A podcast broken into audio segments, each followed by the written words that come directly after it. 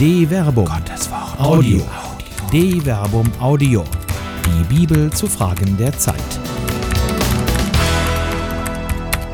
Sonnengott. Theologie im Angesicht der Hitzewelle von Till Magnus Steiner. Hitzewellen sind auf den ersten Blick recht untheologisch. Man schwitzt sich die Seele aus dem Leib und sucht Schutz in der Nähe von Klimaanlagen und Ventilatoren. Wenn der Schweiß die Kleidung durchnässt, kann man aber zumindest nachempfinden, wie sich ein normaler Sommer im Nahen Osten, in dem die Schriften der Bibel entstanden sind, anfühlt. Wenn die Sonne erbarmungslos die Luft erwärmt und der Asphalt glüht, dann wird verständlich, warum im Alten Testament Gott als ein Schatten beschrieben wird, der vor der Hitze schützt, wie in Jesaja Kapitel 24, Vers 4. Die Bibel ist in einem geografischen Kontext geschrieben worden, in der die Sonne nicht nur Leben ermöglicht, sondern es auch austrocknet, ja verbrennt. Sonne als Rettung und Unheil. In den Nachbarkulturen des biblischen Israels waren Sonnentheologien eine Selbstverständlichkeit. In Ägypten wurde der Sonnenlauf, der Ablauf von Aufgang, Himmelsüberfahrt, Untergang und angenommener Durchquerung der Unterwelt in der Nacht als sich täglich wiederholende Überwindung der das Leben bedrohenden Chaosmächte gedeutet. Das die Dunkelheit am Morgen durchbrechende Licht wurde als Durchsetzung der Schöpfungsordnung verstanden. Dieses Motiv findet sich auch häufig im Alten Testament. Aber der Herr tritt für das Recht ein, in ihrer Jerusalems Mitte.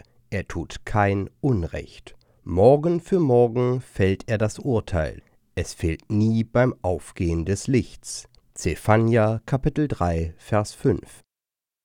Das Motiv der Hilfe Gottes am Morgen verdeutlicht, dass die Nacht die Zeit der Not und der Bedrängnis ist, aber Gott verlässlich wie die Sonne immer aufs Neue erscheint und die Finsternis überwindet.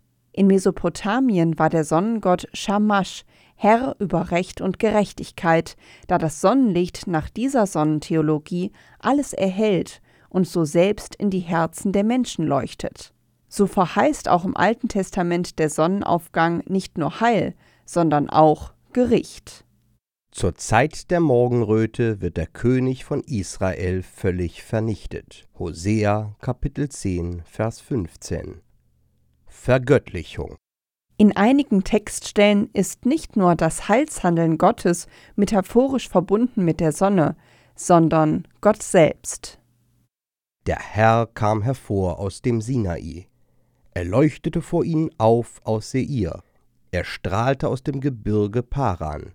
Er trat heraus aus Tausenden von Heiligen. Ihm zur Rechten flammte vor ihnen das Feuer des Gesetzes.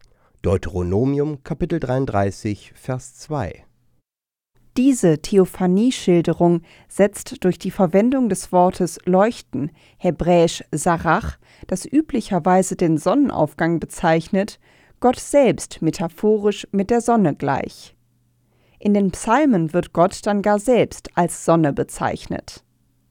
Denn Gott, der Herr, ist Sonne und Schild. Psalm 84, Vers 12. Er ist die immer neu aufgehende Quelle des Lebens und der Gerechtigkeit. Er ist die Sonne der Gerechtigkeit. Siehe Maleachi, Kapitel 3, Vers 20. Alltag. Die Sonne ermöglicht Leben und zerstört es.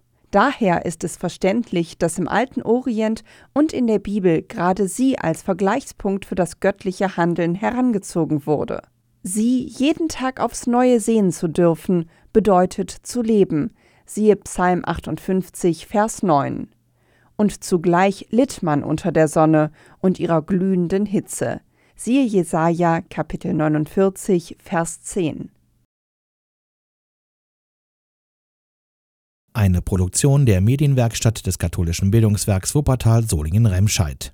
Autor Till Magnus Steiner, Sprecher Jana Turek und Marvin Dillmann.